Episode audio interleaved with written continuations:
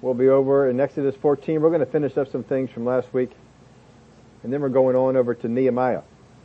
Uh, Daryl told me that some of your outlines are saying Nehemiah 14. If you ever see Nehemiah 14, that is not where we're at. We are in Nehemiah 4. Somehow a one got straight in on some of that. It was not in on mine, so I'm not sure where it came from. But uh, must have hit a one somewhere. I wasn't seeing where the cursor was. But we're going to take a look at some more of this quality of being calm. Last week we were looking at about being calm when are, when our trust is in Him. There's a calmness about us that we won't have otherwise. When surprises come, and we looked at how surprises came upon the life of Jesus, those surprises won't set you back, they won't steal your calm, and they won't cause you to speak out of fear. But you will wait, examine, listen, learn, and then speak. Be careful of how quickly you speak. It's better to keep your mouth shut. We gave you that acronym of WELLS. Draw from the well, not from the surface. Wait, examine, listen, learn, and then speak. Isaiah 26 and verse 3 says, You keep him in perfect peace, whose mind is stayed on you. And then he gives a reason. Because he trusts in you. The enemy is trying to get you to not trust your God.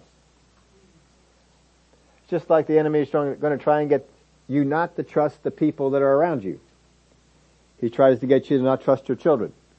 He tries to get you to not trust your spouse, to not trust your friends, to not trust your boss, to not trust your coworkers, to not trust people you go to church with.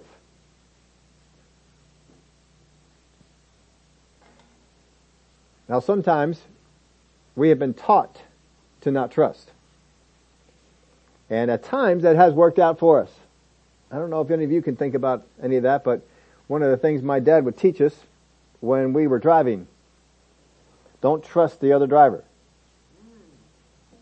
I always taught us not to trust them. And I still find myself looking at other drivers and saying, you're, you're going to do this, aren't you? I just, I just don't have a whole lot of trust in them. Um, but for the people that you know, the people that you are depending on, and the people that are around you, the enemy will try and get you to not trust them. Try and dis- disrupt that. Just as he does with the, with God. He wants to get believers to not trust God. To not trust that the Holy Spirit is out here helping us. To not trust that God is able to overcome. And so he will bring that about. And of course, in the story of Exodus, we have a lot of that going on with the children of Israel. They constantly had a trust issue with God. Now, as we said with this one, the trouble began far before that people knew they had a problem. They didn't know anything had changed. They didn't know that Pharaoh had decided to come after them. As far as they knew, they put Egypt behind them. They didn't know anything until it was suddenly upon them. Just because they found out what was going on does not mean their situation changed. Just because you don't know what is going on and what is to come does not mean that the knowledge would change it. If you need to know, trust that God will let you know. If you need to know ahead of time. There are times that we need to know ahead of time about that. Remember Paul in the book of Acts? He was known, let known ahead of time that the ship was going to encounter a problem. And he told it to the people. I perceive that our voyage will end in loss of life and of the ship. He was percep- he wasn't told anything, it was a perception. God had told him, this is what's, this is what's going on. Trust that God will let you know. Now he got on the boat anyway, and so he still has to trust God, and they went through a storm that they could have avoided. Paul went through it too because of what they were doing. But just because you don't know that trouble is, is coming, doesn't mean that knowledge will help you.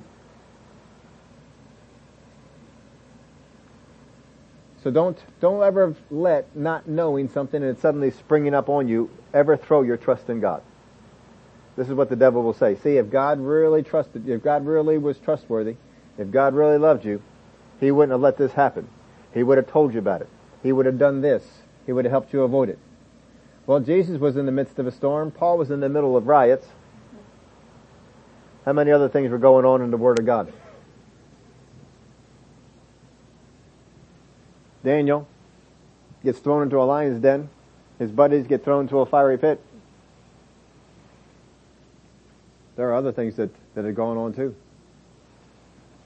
Don't ever let that throw your trust in God. So they have this thing coming up. They see that Pharaoh and his army is upon them, and they don't react well. Now, as we saw last week, Pharaoh went out in boldness. He said, we're going to go get them, we're going to take them, we're going to bring them back. Just because you're bold about something does not mean that you're going to win, that you're going to win.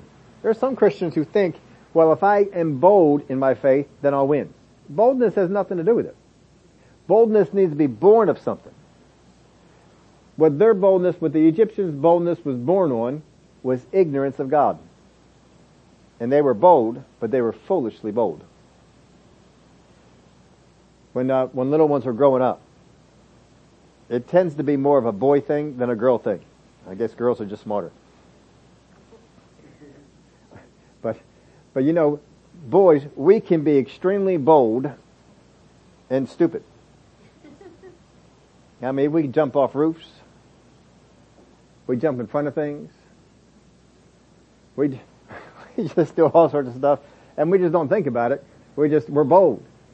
But it doesn't mean that just because you're bold that you're protected or that you're going to overcome. There are some times that our boldness has gotten us into trouble. And we have to be watching that. This is what happened to Pharaoh. Pharaoh was bold. But it did help him. It was based on, based on faith in something that was not true. They believed that they were greater than the Israelites and their God. Picking up in verse 10 in Exodus 14, and when Pharaoh drew near, the children of Israel lifted their eyes, and behold, the Egyptians marched after them, so they were very afraid. And, now sometimes when we see the word but, we, uh, we get real concerned. But sometimes the word and can be just as detrimental. So they were very afraid, and the children of Israel cried out to the Lord. Then they said to Moses, Because there were no graves in Egypt, have you taken us away to die in the wilderness? Why have you so dealt with us to bring us up out of Egypt? Now, if they had just been afraid, they would not have been near as much trouble. Just because you are afraid does not mean that you cannot operate in faith.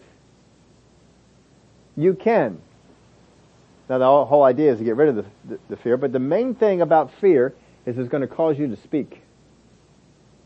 It's the words that you say. That's what's causing the problem. So, if they had just stopped, so they were very afraid, period, we wouldn't have this much trouble. But it didn't. It goes instead of period, we got a comma and an end. Don't speak out of your fear. You may have fear, fear may come up, don't speak out of it. Do not speak out of your fear. Do not speak out of your distrust. Keep the words quiet. Just don't say them. So they say these things to Moses. Why have you dealt so with us to bring us up out of Egypt? Verse 12. Is this not the word that we told you in Egypt, saying, Let us alone, that we may serve the Egyptians? For it would have been better for us to serve the Egyptians than that we should die in the wilderness. And Moses said to the people, now how many think that Moses is going to speak out of fear? And Moses said to the people, do not be afraid. Stand still and see the salvation of the Lord, which he will accomplish for you today. For the Egyptians whom you see today, you shall see again no more forever. The Lord will fight for you. You shall hold your peace. Now Moses is speaking, if you remember the story, Moses is speaking from the words that God spoke to him. The Israelites are not speaking from the words that God spoke to them. They are speaking from the fear that they feel. There is a huge difference between speaking from the words that God spoke to you and speaking out of fear. This is what they did. So now they're second guessing God's wisdom. Well, God shouldn't have brought us out here. Well, God can't deliver us. Well, God can't bring us to what, where He said He would. And the Lord said verse 15, and the Lord said to Moses, why do you cry to me? Tell the children of Israel to go forward. God, he, he doesn't have a whole lot of uh, time for this. Why are you crying to me? Come on, move. I need you to go forward. Stop standing there. If you're crying about your situation, you're generally standing still. But God says, this is not the plan. My plan is not to deliver you by you standing still. I need you moving. He's got a plan. God had this plan worked out to help Israel before they knew they had a problem. God had already worked this out. In fact, he was actually saying, we're gonna, we're gonna see these guys come. When they come, they're gonna go and follow you, because they're gonna be bold. That takes some boldness to walk into a Red Sea that is parted like no one has ever seen it before.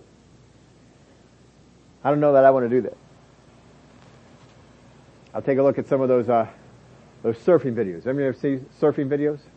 I see those guys get up on those surfboards, girls too. I mean, guys and girls are, they're, they're both out there. They get up on those surfboards and they get on, under those monstrous waves. These the waves that make them look small. I mean, one slip up. One slip up. That wave will toss you around. Oh, man. And they just get up there and, and for them it's fun. They just, they just go to town. They can't respond in fear. You don't hear words of, oh, this is so big. Oh, this is terrible. Oh, I'm so afraid. You don't ever hear that from them. Of course, you would from me if I was out there. I like, I like waves, but, um, you know, four to six feet, I like four to six feet waves. You know, they won't, uh, destroy you. Twenty foot? Mm. Man. That is something. Well, let's go on here.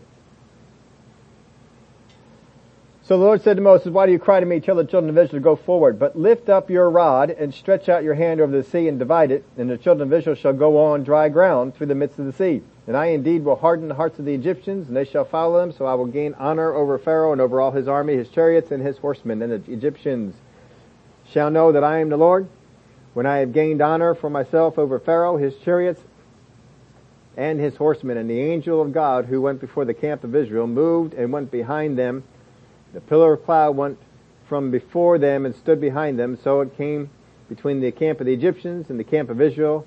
Thus it was a cloud and darkness to one and gave light by night to the other. If we could only keep the, the understanding of this one verse in mind, what gives you light in this world gives the unsaved people darkness. That's one thing. If you could grab, grab hold of that, that would help you to understand the unsaved world. You hear something and it sheds complete light on your situation, on what's going on. But the world hears it and it comes up darkness. It brings darkness and you wonder, how can you not see this? Because the same God who eliminates your life, when it's made known to the unsaved, they despise it and it brings darkness into their life. This is what happened here. Doesn't have to. If they would accept the light, it could bring the same light that it could for you, but they don't accept it. it's also a good thing because they can't walk in the understanding, because they can't walk in the light. They're not nearly the problem for you that they would be. Verse 21, Then Moses stretched out his hand over the sea, and the Lord caused the sea to go back by a strong east wind all that night, and made the sea into dry land, and the waters were divided. Now, in case you're ever wondering, you know, how did God do this? I, I think we we're not really looking to cover this whole thing in depth, but just so you're not wondering about this, the actual Hebrew word means to gel. So if you take water and you gel it, what will we call it? Ice. It basically froze the water. It, that wind, when it came through, it dried the ground and it froze the water. So when they're walking through, they are not walking through as some people want to think with water that is just standing on either side. Some places have pictured this as rushing water. Water is just moving around. The water is not rushing. The water is not liquid. The water, according to the Hebrew, I'm not a Hebrew scholar. I depend on people who, who do this, and they're the ones who tell me. It was frozen. And so what happened was, it froze for them, and they walked on through. And then as soon as the Egyptians start to get in there and get into the center, God allows that to just crack, and then you not only have the water coming, but if this is actually the way that it was, it's frozen, you now have water and chunks of ice hitting you. Plus they're all wearing armor. This is why the, these big strong guys died the way they did. Where do we leave off at? So the children of Israel went into the midst of the sea on dry ground, and the waters were a wall to them on their right hand and on their left, and the Egyptians pursued and went after them in the midst of the sea, all Pharaoh's horses, his chariots and his horsemen. Now it came to pass in the morning, watch that the Lord looked down upon the army of the Egyptians through the pillar of fire and cloud, and he troubled the army of the Egyptians. And he took off their chariot wheels so that they drove them with difficulty. And the Egyptians said, Let us flee from the face of Israel, for the Lord fights for them against the Egyptians. Now you know God does not change the will of people. He will not make people do one thing uh, and then not another. He doesn't do it. He won't do it. All these people who go into an election say, well, God will put the one in. No, God does not make you vote for the people. I don't know how people uh, miss that. If he won't make you get born again, he's not going to change your vote. You vote for who you want. And then in the Old Testament, people in the Old Testament, they, they voted for people that God says, that's not a good one. But they put them in power to, to do things and God would say, that's not good. That's not going to be a good one there. So just understand, that's not how God influences things. See, when He's here and these, these guys are driving, God will take chariots off, uh, chariot wheels off. God will get them stuck in the mud. God will do these kind of things. But He will not change their will. Now right now, their will is what? The Egyptians' will is, let's get out. Is it going to happen? No. They are not. They're all going to die and they will never come after the, the people of Israel again. He said, let us flee from the face of Israel for the Lord fights for them against the Egyptians. Well, now they understand. when you had the ten plagues, you didn't see God fighting for them? What is wrong with you people? But I just want to make sure we finish that because you gotta, main thing you gotta see is the devil comes in, even though God is working. God saw the situation before it ever came about. God had a plan for the situation before the plan was ever needed. God was executing the plan even though the children of Israel couldn't see it and couldn't believe for anything. He was doing all this. He was bringing all, all this together. The enemy worked inside of these people to get them to distrust their God and to speak things against them. Don't ever do it. Stay with God. Don't speak out of your fear. Now go over to Nehemiah this is the verse, uh, the chapter. I thought we'd cover more times than we had, but it looks like it has not been all that often. So we're going to look at it here today. Nehemiah chapter 4, verse 1. But so it happened when Sanballat heard that we were rebuilding the wall, that he was furious and very indignant, and mocked the Jews, and he spoke before his brethren and the army of Samaria, and said, What are these feeble Jews doing? Will they fortify themselves? Will they offer sacrifices? Will they complete it in a day? Will they revive the stones from the heaps of the rubbish, stones that are burned? Now, Tobiah the Ammonite was beside him, and he said, Whatever they build, if even a fox goes up on it, he will break down their stone wall. You ever had unsaved people speak against the things that you're doing? And say all manner of evil things about it? Yeah, those words have no power until you put power in them. Don't do it. Don't put power into the things of what people are saying against you. So they're over here, they're, they're mocking it. They're not believing that, uh, that God's going to do anything great here, that they're not going to do anything great, that this wall's not going to be built, this wall's not going to even stand if it does get built, and they're just saying all manner of things against it. Now if you go back to chapter 2 and story before this, you'll find out that Nehemiah had a plan from God. He came to the to the city. He walks around the walls to see what God wants us to rebuild this. What are we up against? What kind of things are, are going on? So he took kind of inventory of what they had, uh, what kind of work was was in front of them. He knew all this. It's not bad to check out what God wants you to do. Sometimes we feel like, you know, if something's going wrong in your body, if you go to the doctor, you're not in faith. You can go check out what God is, what's going on in your body. That's not going to change your faith at all. You go to the doctor and say, hey, I got this going on. Can you check it out? That doesn't mean you have no faith. If God says, don't do it, then you have a problem. Now, if you put all your trust in the doctor, then you have a problem. Don't do that. But you can go to the doctor. You can, he can tell you some things. Just don't let anything he says put you in fear. And if you do have some fear that comes up, don't speak out of it. Don't, don't say anything out of the, out of the fear. Keep your mouth shut. I'm not telling you all run out to the doctor and get everything checked out and you don't have to do that either. I'm just saying if, if you want to go, if you feel like you ought to go, don't get that thinking, well, I can't do that because I'm a faith person and we don't go check things out. No. Nehemiah went, if you read the chapters before, he walks all around. He checks it all out. He finds out who he's got, what kind of materials we have, what we're, what we're looking at. He, he's got it all figured out before he ever approaches them, ever speaks a word about what God has had him do. But when you come into a place like Nehemiah does, he comes into here, he's going to rebuild the wall. And then people find out that you're going to rebuild the wall. When people find out that God has a plan, that you're going to follow after the plan of God, and then you begin to obey, you will make enemies. You will make enemies if you obey God.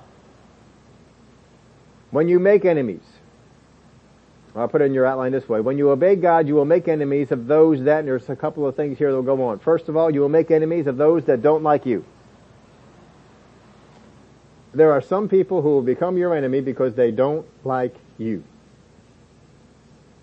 Doesn't matter if God's on your side or not. They just don't like you.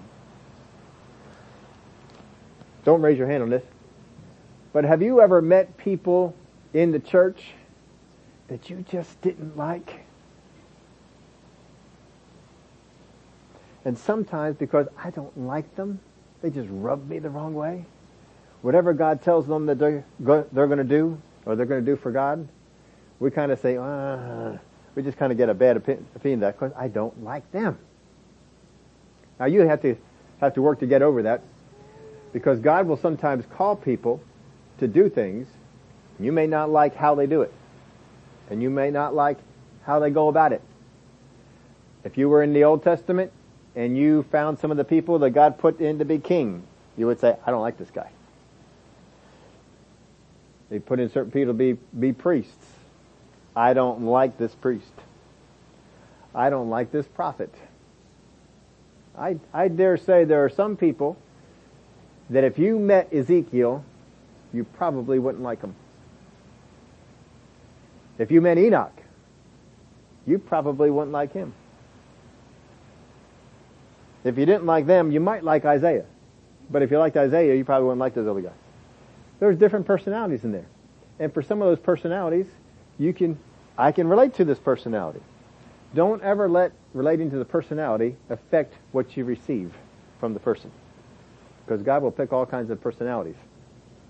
That's just what He does. So, when you obey God, you will make enemies of those that first off don't like you. Secondly, you will make enemies of those that don't like God. They just don't like God. Anybody who's going to do things for God, they're not going to like it. You will make enemies of those that oppose you or your cause. There's going to be people who are just going to oppose you. Whatever it is that you decide to do, because you are on God's side, they're going to oppose you. Or they're just going to oppose your cause. You're out there for a certain cause, they're just going to oppose you because you're on this, on this particular cause. There will also be those people that you will make enemies that oppose God or His cause. So just because people are in opposition to you doesn't mean it has anything to do with you. It May have to do with your cause. It May have to do with God's cause. It May have to do with their relationship with God. All these kind of things can come in. So don't be moved by it. Don't be surprised. You're going to have some people that are going to be enemies. It may have absolutely nothing to do with you. Just keep on going. Now those who mock you, I put this, know, I want you to make sure you got this. Those who mock you may neither believe the words they say or care about the words they speak. They may say things and they don't believe them. They may say some things that they do believe but are never going to come about. Don't ever be moved by the words of enemies. Be moved by the words of God. How many times in the Old Testament do we see people that are moved by the enemies of God and not moved by the words of God? Just because they make threats, don't listen to them. When the entire army was out there on the battlefield under Saul, and Goliath came out and he said words, they didn't respond. They didn't step out. Only David did. And David spoke words out of faith of what God had said. Verse 4, Hear, O God, for we are despised. Turn their reproach on their own heads and give them as plunder to a land of captivity. Do not cover their iniquity and do not let their sin be blotted out from before you. For they have provoked you to anger before the builders. So we built the wall. The entire wall was joined together up to half its height, for the people had a mind to work. Now, you might want to take verses 4 and 5, write them on a 3 by 5 card, and put them on your refrigerator. How many have ever heard the prayers that people prayed like uh, Jesus on the cross? Don't hold this against them. Uh, how about Stephen when he's being stoned? You know, don't hold this against them. How many times do we find prayers in the Word of God? You know, Father, forgive them. They don't know what they're doing. Don't hold this against them. And uh, somebody comes against you and you don't feel like praying that prayer. Have you ever had that where you don't feel like praying that prayer? I don't want to pray that prayer. Pray this one. Put it up on your refrigerator and you can pray this one. Came from the Word, right? Do not cover their iniquity. Do not let their sin be blotted out from before you, for they have provoked you to anger before the builders. how many, how many can line up with that prayer? You can relate to that? oh man. See, not all prayers in the Bible were forgiven. This was, was not so. Those are, those are words they spoke. Those words were to provoke you. Nehemiah is not. He's still speaking out of the words that God gave him. That's what we need to do. Now what happened when Sanballat and Tobiah, the Arabs, the Ammonites, and the Ashdodites heard that the walls of Jerusalem were being restored, the gaps were being, beginning to be closed, and they became very angry. Again, he said he, that the people had a mind to work. They were working. Verse 8, and all of them conspired together to come and attack Jerusalem and create confusion. Nevertheless, we made our prayer to our God, and because of them, we set a watch against them day and night. So they first, they first try and do things to get people to stop working. They had a mind to work. We got to stop that. So they tried to say things. They tried to make threats. They tried to get people to be so focused on what God was, uh, or, or what they were doing as the enemies, that they wouldn't focus on what God asked them to do. When that didn't work, and they didn't stop it on their own, then they began to, well, all right, we gotta, we gotta conspire on this one. We gotta plan together on this. We gotta come up with something. And so, all of them conspired together to come and attack Jerusalem and create confusion. The enemy loves confusion. They love confusion. They love throwing things out that you begin to believe and then throwing something else out. And then if you don't believe that for much longer, then they throw something else out and they get confusion. We've, we've seen that a lot, you know, in the last couple of years with some of the stuff that they're trying to promote, but this is not a new tactic. This is what the enemy does. It wants you to be confused. It wants you to think, well, if I do this, well, if I go this way, well, if I put this together, if this happens, and then when it doesn't, oh, well then, uh, I don't know what I'm going to do now, and we get into, into confusion. No, just listen to God. Just listen to God and do what He says to do. And you'll be fine. You won't have to keep going back and forth. Uh, if you go through all this stuff that were going on with the virus and all the masks and all that sort of stuff, there are certain people who have been doing the same thing since this thing started and other people who've been vacillating back and forth. God does not vacillate. He will tell you, do this and prosper. He'll also say, don't bother with that. That's not going to help you. Listen to those things. So the enemy here is conspiring for a purpose that's trying to create confusion. The enemy loves confusion. God does not. God looks to clear things up. He looks to uh, spread false facts. This is one of the things that the tactics they did here in Nehemiah, to spread false facts, to say things that were not true, but to pose them as being true. Another one was to make empty threats. Oftentimes, the enemy will do this. This is not the only time, just what we're facing here. False news is nothing new. Empty threats, these are nothing new. This has been going on. And this happened here in Nehemiah. We had false facts, we had empty threats, and they promote ugly rumors. Because if people just hear the rumors, they respond. This is what the enemy wants to do. All the purposes is create some confusion. Then Judah said, verse 10, the strength of the laborers is failing, there is so much rubbish that we are not able to build the wall.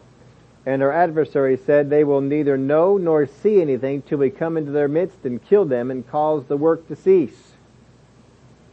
So it was when the Jews who dwelt near them came that they told us ten times, From whatever place you turn, they will be upon us.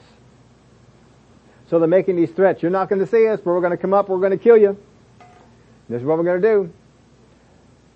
I heard, remember a story, uh, Brother Keith Moore would uh, pass on to say because uh, his father and his father before him, they all died at 21 of a gunshot wound. And they were saying the same thing about him. If you ever heard him tell that story. Uh, you'll, you'll be dead, you know, just like them. You look just like them. And they kind of just proclaimed that, you know, you'll probably be dead before you're 21 too from a gunshot wound. And, um, they just, you know, they want you to get to, to respond out of this. And he kept feeling like the devil's going to kill me. The devil's going to kill me. And one of the things that came up in his spirit because the devil was whispering things, you're going to die, you're going to die before you're 21, you're going to die. This is going to happen. And the Lord spoke this to him down in his spirit. He said, uh, uh, ask him why he hasn't done it so far. the reason he hasn't done it so far is because he can't. The, the enemy will constantly make threats against your life that he cannot bring about until you embrace the fear, until you speak out of the fear that he's putting in your life. Once he does that, he can carry those things out. But he can't do it until then. If you understand that concept, you understand Job better. Because Job, there was a hedge about him that the devil couldn't get through. God did not let the hedge go. Job did. You do the study of the book, you'll find out Job let the hedge go. God had no part of it. Don't, well, God was up in heaven, he said, no, you missed the story of the, of the, of the, of the book. You missed the purpose of the book. Don't have time to get into Job. But Job let the hedge down. It's right in the Word of God, what he did. Anyway, we need to go on. Job takes a long time. Verse 13. Now they were promoting fear. Let, letting people know no matter what, you may not see us, but that doesn't mean we're not there. We're going to sneak up on you and we're going to kill you. That's the whole purpose is to generate you in, in the fear. Because when you're fearful, you don't do the same things. You don't have that same boldness. Verse 13, therefore I positioned, uh, positioned men behind the lower parts of the wall at the openings, and I set people according to their families with their swords and their spears and their bows. What he did was he prepared. The enemy does not want you to prepare for an attack. They want you to flee from it. Because the devil can't fight you. If you stand in faith, devil can't win. So if you get prepared, you make yourself ready, come on devil. You want to bring that? Come on. I'm ready for you. I got the word. I'm standing on the word. I'm speaking out of the word. See, he can't fight that. What he wants you to do is to turn tail and run. He wants to get you filled with so much fear. Because you just run. And how do you run? Well, you start crying out, Oh God, Oh, I don't want to die. Oh, God, please help me with this. Oh, God, please do this. And we start begging God for things that we're supposed to speak to. We're supposed to, to deal with ourselves. He gave us the ability, the ability to do that. So he positioned men. He put people all along the, the parts of the wall, the openings. He set people according to their families with their swords, their spears, and their bows. He armed them. And I looked and arose and said to the nobles, to the leaders, and to the rest of the people, Do not be afraid of them. Remember the Lord, great and awesome, and fight for your brethren, your sons, your daughters, your wives, and your houses. I actually put that part of the verse up in your bulletin. If you look at the front of your bulletin, you will see that. Do not be afraid of them. Remember the Lord, who is great and awesome. See, a lot of times we remember the Lord, but we're not seeing Him as great and awesome. Our God is great and our God is awesome. If the devil can diminish how great and awesome our God is, then he can gain an upper hand because you will become fearful.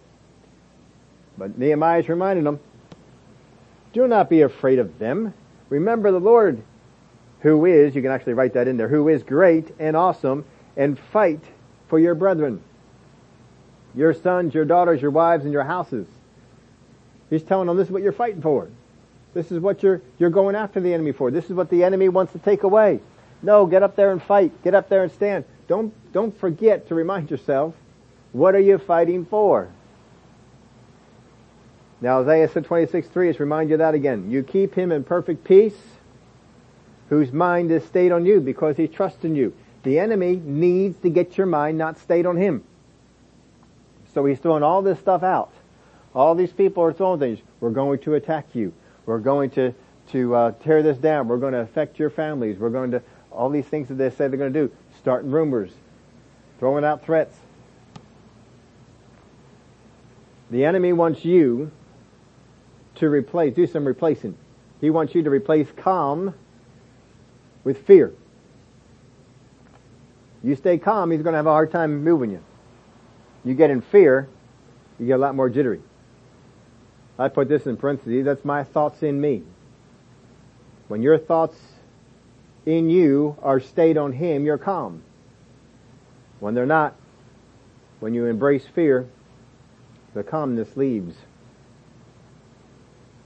The enemy wants you to replace greatness with unconcerned. He wants you to replace your view that God is great with a view that God is unconcerned.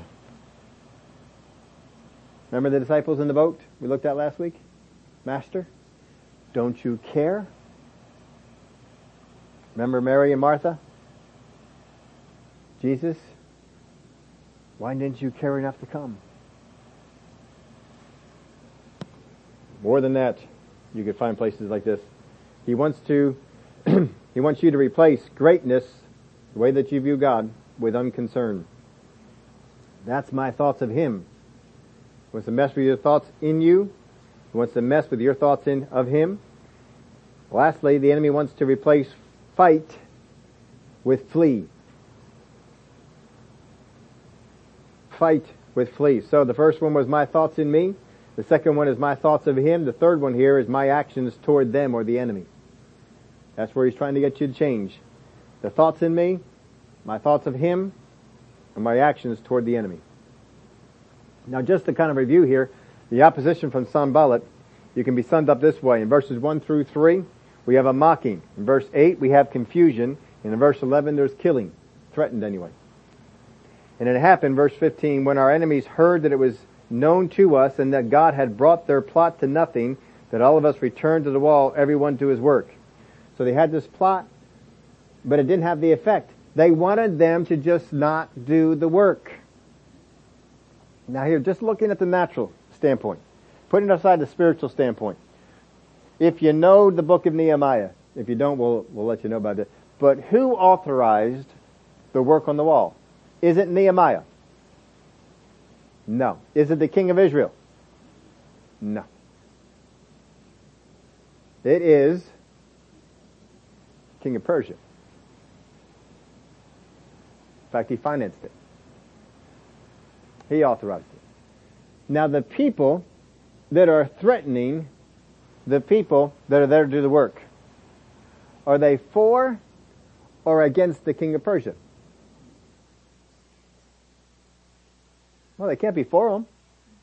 If the king of Persia said, go and build the wall, and they have come to build the wall, and the temple, I was in there too. They've come to build the temple and the wall, that the king of Persia wants the wall built. So these people are coming against the king of Persia. The king of Persia is the law of the land. It's not like he's got to approve anything. All he's got to do is say, make it so. And it was. That's all you got to do. He didn't have to go through any red tape. If he wanted something done, he just wrote the law, and that was it. That's What you can do when you're a, a king like that. So they're going against it. They're going against things that are legally declared to go on. I'm sure in this country we can never understand that there's people that go against things that are legally supposed to go on, right? These people that want to go against in the natural what is legal and what is supposed to go on want to generate fear in the people that are doing what is legal and what is right. Isn't that amazing? They want you to be in fear because you're doing what's right. Because you're doing what the law said. Hmm. So it was from that time on that half of my servants worked at construction, while the other half held the spears, the shields, the bows, wore the armor, and the leaders were behind all the house of Judah. Those who built on the wall and those who carried burdens loaded themselves so that with one hand they worked at construction, and with the other hand they held a weapon. Every one of the builders had his sword girded at his side as he built, and the one who sounded the trumpet was beside me. So what he's done here, he had 100% of his workforce working on the wall. But then we had all this stuff coming in from outside. So this is what he did. He reduced his workforce to 50%. And now he's got 50% of them standing guard. I guess they may have rotated on that. Of the people that are working on the wall, instead of having both hands working on the wall, they now have one hand holding or near a sword. So they can go in, in the battle. How many know that would slow you down? I could slow you down a little bit. They have it girded at their waist. How many have ever tried to do anything with a sword girded at your waist? Kind of slows you down a little bit. Now I can relate to that a whole lot because when I go out on a, on a bunk bed setup in a, delivery, uh, when I'm putting the bunk bed together, I have a little holster that I clip onto my belt to hold the drill. Because you need the drill. The drill is so important in the installation of the bunk bed that I take two. Just in case one breaks. One never has. Been doing this for over 20 years. Never had a drill break in the middle of but I always, every single time I go, no matter how small of a job it is, I have two drills in the car. The one stays in the car. I never bring it out. It just stays in there. And if I ever need it, I come out and get it. Never have. I still take it with me. But I've got this on the, the, on the holster and it's right there so that I can line up the things with both my hands and then while it's there I just reach over, I grab the drill, tighten it up, and then go put it back in the holster, go over to the other side. Because otherwise you're always fumbling for the drill. I got the thing in the right spot. Where's the drill? Oh, it's over there. and then you have to let this thing go to go over here and get, no, no, you put it right in here. And so I have that, but I, I put the whole bed together. And one of the techniques I use for this is I put the whole bed together loose. Because I got these big giant bunkie boards that I had to drop inside. And it's better when it's loose. But when I'm bringing in those big bunkie boards to drop them in, it, this gets in the way. All the time it's in the way. And so I always take this off, set it down somewhere near the bed, and then I go haul that thing in there, put it up in the spot, drop it into its place, and then I go get the drill, and we start to uh, to tighten some things up. But I know what it's like to try and do that with this on. It's it's it's hard. It gets in the way. It sometimes will fall out, land on your foot or something like that. Uh, get get could get hurt. So I I don't do that. So now what you're doing is you went from a place of having 100% of the people putting both hands on the work to a place where 50% of the people are putting less than two hands on the work. How many of y'all know they got slowed up? But it still is getting done.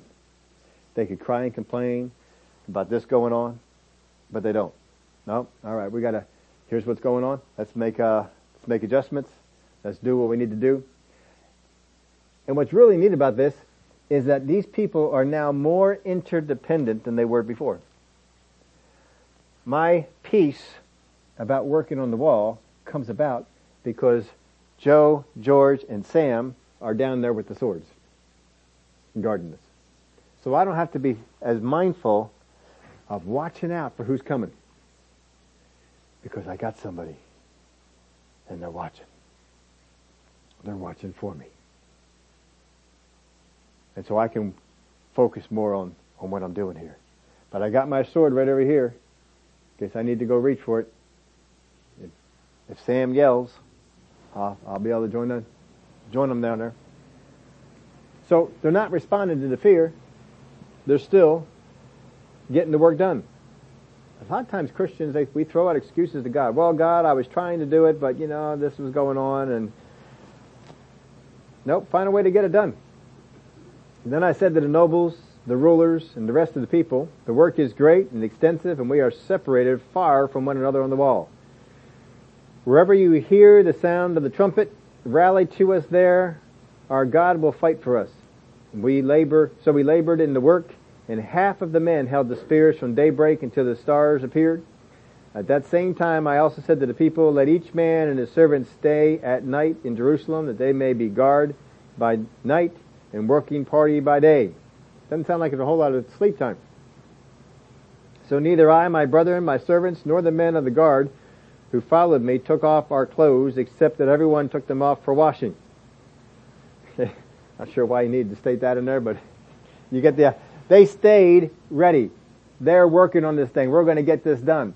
You see, the sooner they get the wall built, the safer they are. If we can get that wall finished, we've got a barrier.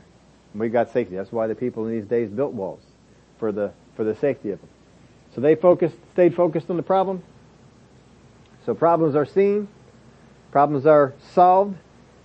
They didn't just go through a blind continuance. Well, we just won't, we'll just pretend that's not going to happen. We'll just pretend I don't have that going on. We'll just pretend I don't feel that. Nope. They saw the problem and they stepped out there to do something with it. If the people didn't remain calm, but reacted to the opposition, they may have fled the work and it wouldn't have gotten done. They may have built the wall poorly so the wall wouldn't stand. That's one of the threats they said. May never have completed the wall to make them safer. And they may not have accomplished, or they may have accomplished exactly what the enemy desired, and that is to leave. The enemy wants you to speak words about your life from fear and not from the Word. That's why you've got to learn the Word.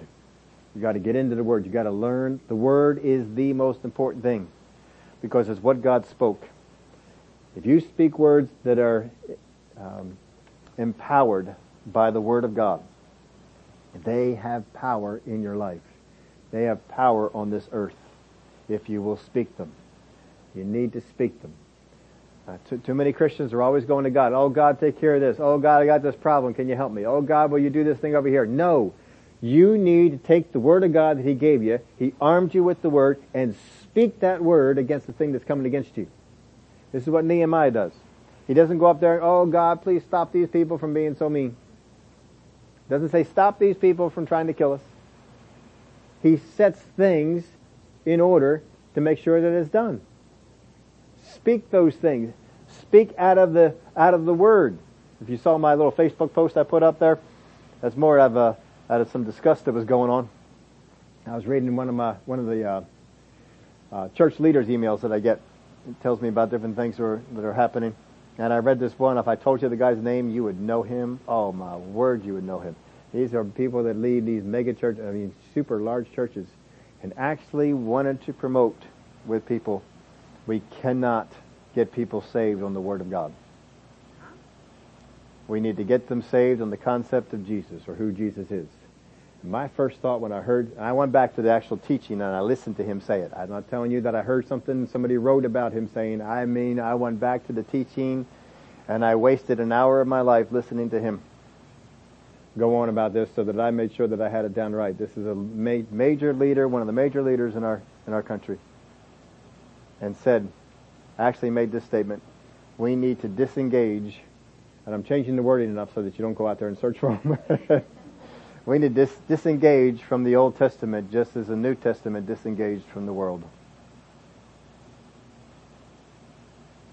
And he did say it that he felt that that was uh, the Old Testament is a hindrance, and we shouldn't be putting plaques of the old of the Ten Commandments up on walls, and we shouldn't be looking to to the Old Testament. He actually just wanted us to kind of cut it out. I saw one person they put a, a comment up about his uh, his thing. He said, "If you keep going on and cutting out the Word of God, you won't have anything to preach from." but you see, if you start preaching to Jesus to unsaved people, apart from the Word, then Jesus can be anything you want. There's no standard. It's just the Jesus that you want, the Jesus that you're comfortable with, the Jesus who accepts everybody, the Jesus who doesn't judge, the Jesus who won't come back like Revelation says and judge the world. There's an awful lot of people that are that are getting out there. Now I read more stuff than that. That is the mildest one. If I said some of the other ones, you would actually be able to figure out who it was that I'm talking about, and I don't want to. I've I've still got a little shell shock reading these these things because uh, we're getting too many are getting away from the Word of God. It is our light. If I don't understand the Word, I can't speak from it. If I can't speak from the Word, I can't combat the enemy. You don't combat the enemy by praying to God. You find one time that Jesus combated the enemy and said, Oh Father, no. He spoke the word. He did something. He operated. Constantly this is what he did.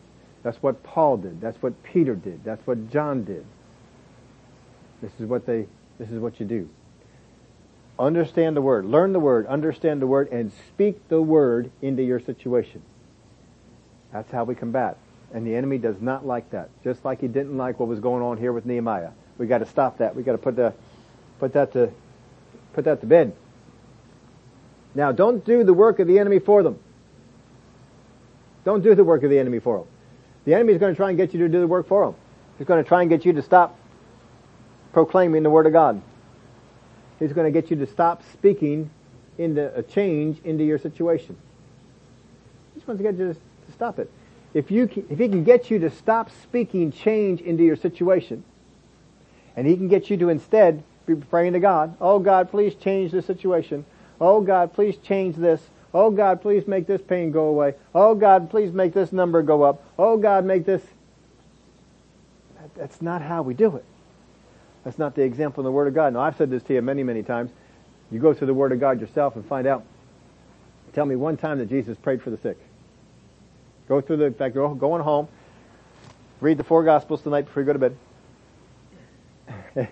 And, and find one time where Jesus prayed for the sick. He does not ever, not single time, not one time pray for the sick. He speaks to the sickness. He speaks to the demon spirits. He spoke to the sickness. If that's how Jesus did it, that's how we're supposed to do it. When the disciples were dispatched, when the 70 were dispatched, they went out and they did what Jesus told them. So it's not just him. They didn't pray to God, they spoke to the situations. They came back and said, even the demons are subject to us in your name. That's how they dealt with sickness. That's how they dealt with demons. That's how you deal with it in your life. The enemy wants you to feel like what you're doing isn't working, isn't changing anything. He wants you to start to panic instead of being calm. Because when you panic, you do bad things. You do wrong things. You don't want to do that. You ever, and I I didn't watch any of those uh, horror movies, but I've seen uh, some of the commercials. One of my favorite commercials on the TV some years ago, you all probably saw this, was the Geico commercial. And you got the group of kids that are running away from the chainsaw murderer guy And so they, and they all go, yeah, let's go hide in the garage with all the chainsaws or something along those lines. and the, the one, uh, one girl speaks up and says, why don't we get into the running car? I just loved the way she executes that line. It was just, it was beautiful. No, no, no, we can't do that. And so they all go and the, and you see the chainsaw murderer there. You go, are you kidding me? You just went into the place with all the saws see when you panic, you make bad decisions. And that's really what the commercial was about. You panic, you make bad decisions. When we panic, we make bad decisions. When I get to the point where I feel like, oh no, I'm going to die. Oh no, this is going to happen. We make bad decisions because we're panicked. Stay calm. Trust in God. God just came up and hit me in a surprise. But you're not surprised. You saw this coming. Just like you saw the Egyptians coming before the Israelites ever did. You saw this happening. Just like you saw the famine coming before it ever arrived. And you got Joseph ready. Just like you saw what Herod was going to do before he ever did it. And you told Joseph, leave. And you can keep on going. I mean, God, if He sees something up ahead that you need to move from, He will tell you. If you didn't, if He didn't tell you to move, I guess you're okay. Just rest in that. Trust in God. The enemy wants you to think you're going down in the boat. The storm, the waves, is taking you down. And God doesn't Jesus got up from the boat, remember what he said? Where is your faith? How is it you're speaking out of this fear and panic? It will never help you to speak out of fear and panic. We mentioned this to you last week too, but Jairus, when he heard the news, Jesus said to him immediately, do not fear. Do not fear. He's about ready to probably say something out of that fear. But he, he shut his mouth. You will do far better not saying a word than you would if you said words out of your panic. And I even, I don't even just mean fear words. I mean words out of panic going before God. Oh God, oh God, please help me with this. That's, that's not going to help you. God says, speak to it. Don't sit there bailing waves. Speak to your situation. What's your situation going on? Well, what's the Word of God say about it? Then speak those words. Keep speaking those words. Made this comment to you before. It's not new to me. I think it was uh, Brother Creflo Dollar who's, who first uh, I heard it from. But your words are the most powerful words in your life. Your words, not God's. The most powerful words in your life are yours. Your words will supersede the power of God in your life. You can prove that from the Word of God, and we've shown this to you. The Israelites, whose words won out?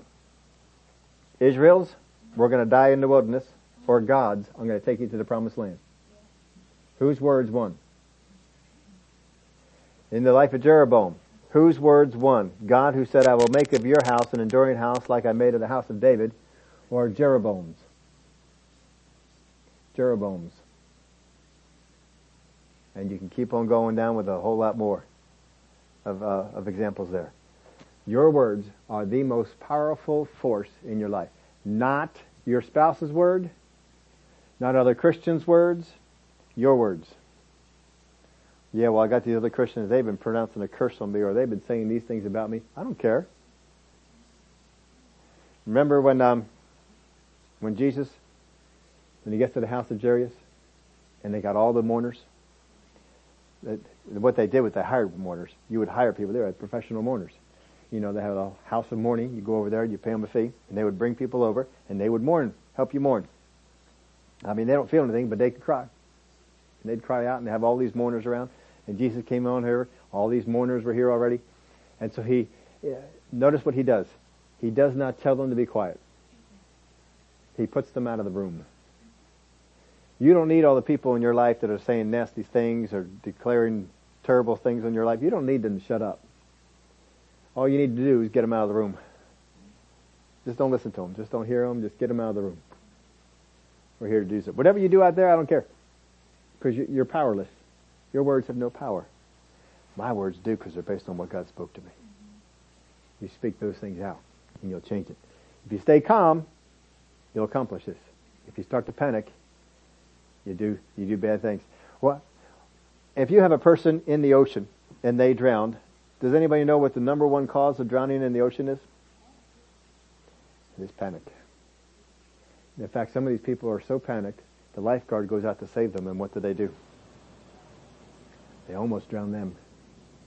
And so they train the lifeguards how to be very forceful with the people and almost rough. But they have to because if they don't preserve their own life, they will not be there to help them. And so they have those, uh, little uh, floaty thing that they carry. They actually are trained on how to use that as a weapon, if you if you need to, to get that person to be uh, subdued. And uh, they they generally turn them around. They want to get them so that their their hands aren't able to grab hold of them and pull them down under the water because they will they're in such panic. This is what they will do. Panic doesn't help us. Won't help you with God. The more mature that we are, the less we panic. The more that we just are calm. Nope. I've been through this before. I'm not going to get upset. I'm not going to get anxious. Calm down. What's the Word of God tell me? What's the Word of God say? Remember that video from uh, Brother Jesse some uh, some weeks ago? He told the, the people on the plane, remember your training. I love that line. Remember your training. Get trained up in the Word of God and remember the training when you need it. Don't let it go. Keep that training going. In calmness, we will continue the work of God. In panic and terror, we will do the work of the enemy. You don't want to do that. I think I said this to you last week, but panic is a sign that your trouble is beyond where your faith and trust should be. If you hit a situation and you begin to panic, it is because your trouble is beyond where your faith and trust should be. The reason people panic in the water is because the water got above where they could be. I can, I can be okay in four foot water, but not 14 foot water. And they begin to panic. Now the reason that your faith is not ready, the reason that you're not in a place where calmness will prevail instead of panic is because you had situations that came up and you missed the opportunities to get you ready. Well, you missed those opportunities, but take the ones that are coming. No matter how small the thing is, learn to not panic. Learn to stay calm. Well, let's just stay calm. Let's just think about what's going on here. Let's just evaluate what's happening. All right, let me listen to my spirit. What my spirit is telling me to do. What's the word of God that comes up on the inside of me? I can speak that out. These are the things that you want to do. That's what changes your situation. So you may feel panic, but until you speak from it, you haven't really gotten off track. Just don't speak from that panic. I told you before, steadfast is about me not being pushed off. Patience about me not moving myself off. Got all that inner, inner things going on. I move myself. Calm is about not speaking words and running off. Calm is about not speaking words of running off. People that are panicked, I'm, I'm not doing this anymore. Oh, I need to go. Oh, I need to get out of this. Oh, I need to get into, into that. When you're calm, you don't speak words of running off. You don't start speaking words. These things don't come out of your mouth. You don't start saying, oh, if the price of gas goes up anymore, I will. Oh, if the price of groceries in the store goes up anymore, I will. No, don't speak out of that. What should you speak out of? What's the Word of God say on that? God says, I will supply all your need. Father God, you supplied the, the people in Israel when they had no place to go and buy bread. You took care of when, when things in the city were so high, you came and said a word, said tomorrow you're going to be able to buy things for cheap. Just, just trust God. Don't speak out of the panic. That's what the enemy wants you to do. He wants you to start speaking things like, oh, if they keep this up, oh, if this keeps going on, oh, if it gets any higher. Oh, I heard somebody say it's going to get to seven dollars a gallon. Oh no. Oh, if it gets up to that, I won't be able to do. Don't speak out of panic. Just, just keep speaking out of supply. Father, I thank you. Whatever I need to do, you will help me get there. You will help me to do it. I thank you for the wisdom that you give me in navigating through these, these things that I'm not aware, uh, that I, I've not gone through before. But I thank you that you help me. I thank you that your wisdom is there to guide me. I will not be left by myself. You are the God who cares. Speak out of those words. Speak out of calm. The world may be going nuts around you. That's alright, let them go nuts. They don't have a God like we do. They don't know that our God is as good as He is. Isaiah 26, 3, y'all all know this verse before we came here on Sunday. You keep him in perfect peace, whose mind is stayed on you, because he trusts in you. Three things in that verse. Staying in perfect peace, keeping your mind stayed on him, and understanding the trust factor. I trust my God. If you want the perfect peace, you gotta have the other things going on too. You can't just say, oh God, give me peace. Nope. Here it is. You keep him in perfect peace whose mind is stayed on you. Not stayed on the price of gas, not stayed on the price of bread, not stayed on the price of food, not stayed on the price of whatever else is going on in your house. None of that. Your mind is stayed on Him. Just stay calm. Just stay calm. What happens a lot of times in the, in the past is we hit a situation and God's looking at the situation. He says it's going to be about three weeks. But we look at it as an eternity. And we start reacting because the devil's feeding us. This is going to last forever. It's never going back to the way it was. This is how it's always going to be. And I begin to react according to the words the devil feeds me. I begin to panic or speak out of that fear. No. Just, you know, just start, start talking back to him. Devil, you couldn't keep this thing up. You know it. You're just trying to get me to respond to it now. You can't keep this thing up at all. Uh-uh. I'm not buying into it. I'm not doing it. Not going that way. I don't know what the price of gas is going to be in the, in the next month or five months or a year, but I do know that about two years ago, I think it was about two years ago, that the price of the barrel of oil was so cheap that many of our places here in this country were having a hard time pulling it out of the ground because they were not getting enough. In fact, it had gone down so much that the uh, um, Saudi Arabia folks decided to try and do some things to cause the price to go down more. And they actually apologized to us, from what I'm told. They apologized to us. They were not targeting you all. Because at that point, there were three big oil producers in the world. Russia, Saudi, Arabia, and the U.S.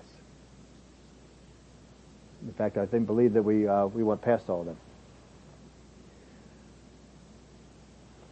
But fracking is a more expensive way to bring the oil out. And so if you, if $40 a barrel, I think you lose money. If it's $40 a barrel, you will lose money bringing oil out of the ground through the process called fracking. So they were looking to have to cut that part of it back. But Saudi Arabia was doing this. They were trying to get Russia out of the business. And it didn't quite work, and, and Russia continued to go on. And so there was a number of things that had gone on. If you wonder why, anybody remember that uh, the, um, Russia invaded Crimea in 2014 under uh, then President Obama.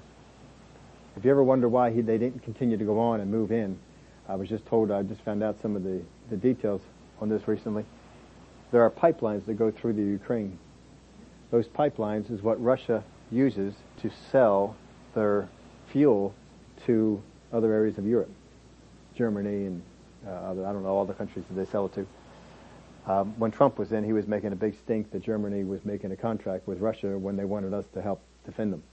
He didn't think that was right. You're giving them money for buying their fuel, but you want us to defend you? He didn't, he didn't like all that. But anyway, they couldn't move into that. So what happened was they decided to make plans to take, anybody ever heard this? They decided to make plans to take the uh, pipelines and put new ones in that would go through the sea instead of over the land. And so when this happened, this was this was occurring under the Trump administration. And so what happened was there was a bill that was uh, put forth. I believe Ted Cruz was one of the sponsors on the bill. They put the, the bill out there. It was passed in the Senate. It was passed in the House, and it was signed by then President uh, Donald Trump. And what this bill would do was it was going to put sanctions in place if they did not cease and desist building that under the water uh, uh, pipeline. So that put that to a, that squashed that. Four days after Joe took office, they started to build it again. And uh, I forget how many days it was that Joe decided to, by executive order, cancel what was passed by the House, what was passed by the Senate, what was signed by the President. So that the sanctions were bypassed and never went in. That opened a door for Russia to finish the pipelines and no longer need the pipelines that were in Ukraine. So if they go in and they, they take the rest of the territory, if their bombs destroyed any of the pipelines, it wouldn't affect their economy. I didn't know until recently that that change is what caused some of this thing to go go about and to uh, to bring this bring this on. But we were one of the most one of the largest oil producers. We were exporting oil. We were not having to import it. We were exporting it. But of course, um, on the day that uh, Joe took office, executive orders were signed that stopped the production of oil in ANWR, that stopped the oil um, pipeline that was being built, and um, uh, there was one other thing that was done immediately that uh, that caused all that production to go go down. But um, that is not the case. We have plenty of oil here in this country. We don't have to import it from anyone. I heard figures on this, uh, and I, I, may not be remembering them correctly, but I think it was around this this area. That in the, and you may remember, uh, I was about a decade ago or maybe more, when they found that huge oil reserve in the Dakotas. Huge oil reserve in the Dakotas. There were, uh, um, anybody remember that? A couple of people remember? I, I was told, if I'm remembering it right, 500 billion gallons of oil in the Dakotas. Then, sometime, I didn't hear about this when it happened, I just heard about this one recently, in Denver, underneath the Rocky Mountains, they found another reserve that's even bigger. I believe it, it goes over a trillion barrels of oil is estimated to be under that. That's two spots. Then you have ANWR, you have Texas, you have even Pennsylvania that's, that's uh, doing oil, the offshore uh, drills, drilling that goes on. Some of that's on government land, some of it's on private land. And Joe, of course, he suspended by executive order the development of the uh, uh, uh government lands, stopped the leases on it, so that has cut production and all that. These are the things that drive the prices up and allows the other two producers to pr- put the price up. There's less competition, um, stuff like that on the on the market. And so we are we are no longer an exporter of oil. Now we are an importer of the of the product. And so this is what uh, causes the, this to come about. But if you just tally just those two, you have uh, almost two, uh, probably near two trillion. And I was listening to a show, got me so mad. Oh, I tell you, I got fire mad. These are conservatives. These are people that should know better. And this one lady got up there like an expert and said, we have, uh, I think her figure was 35 billion barrels of oil in the United States. I said, what? That is. And no one challenged her on this uh, figure. So uh, just understand we have more oil than is here. And here's a real stunning factor you, not everybody is aware of. Do you know that we have drained some of those oil reserves dry, pulled out all the oil that was there, and then when they went back to them, there was more. The oil is being produced by this earth. It is not a limited supply. It makes the stuff. And I know I've said this to you before too.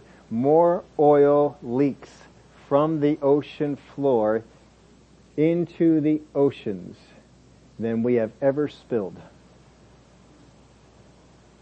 And the, you know what the ocean does with it? It eats it. It eats it up. It never does any damage because the oil is, is consumed by it. I'll prove this to you. Remember down in Florida when they had the big, uh, uh, the big thing that broke, the uh, offshore oil well, deep sea oil oil rig. And it broke and it left all that oil and everybody was telling you, oh, it's going to be detrimental. When that oil comes to the surface, it's going to do this and it's going to do that and it's going to uh, just kill people. And anybody ever see it come up?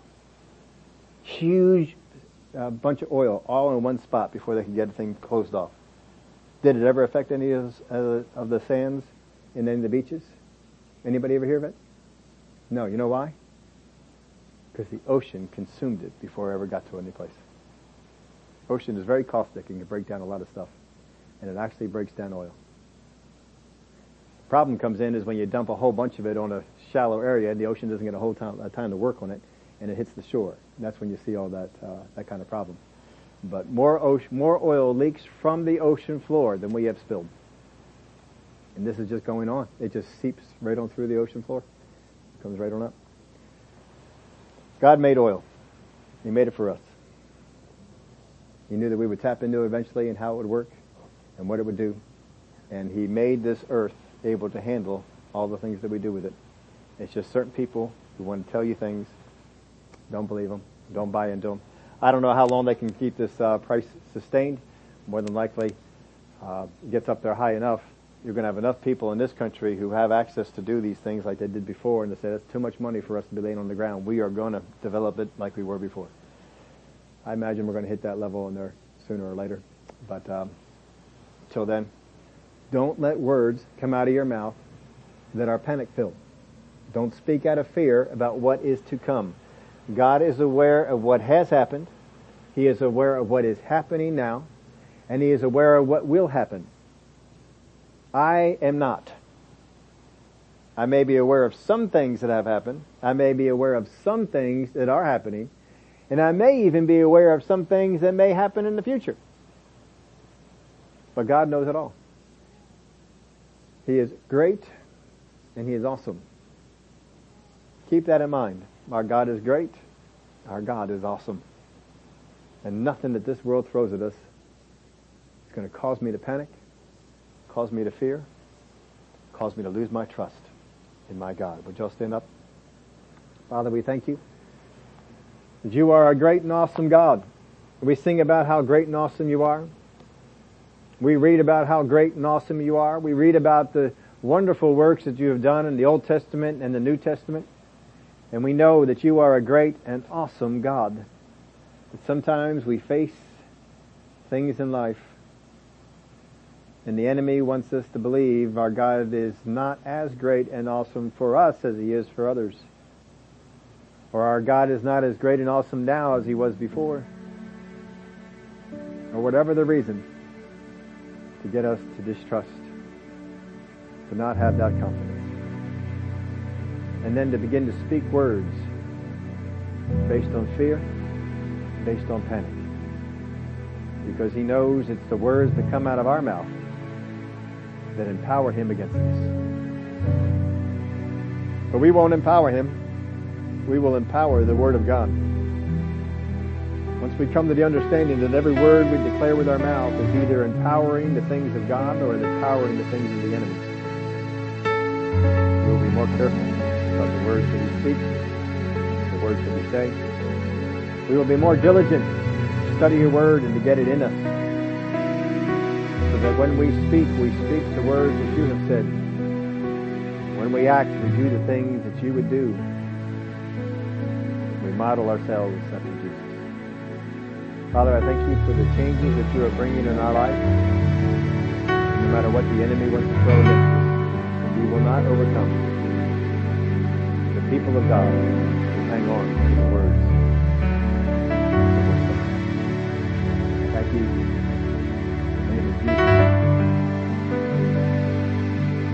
Well, thanks all for making it out here today. We are uh, scheduled to have the prayer class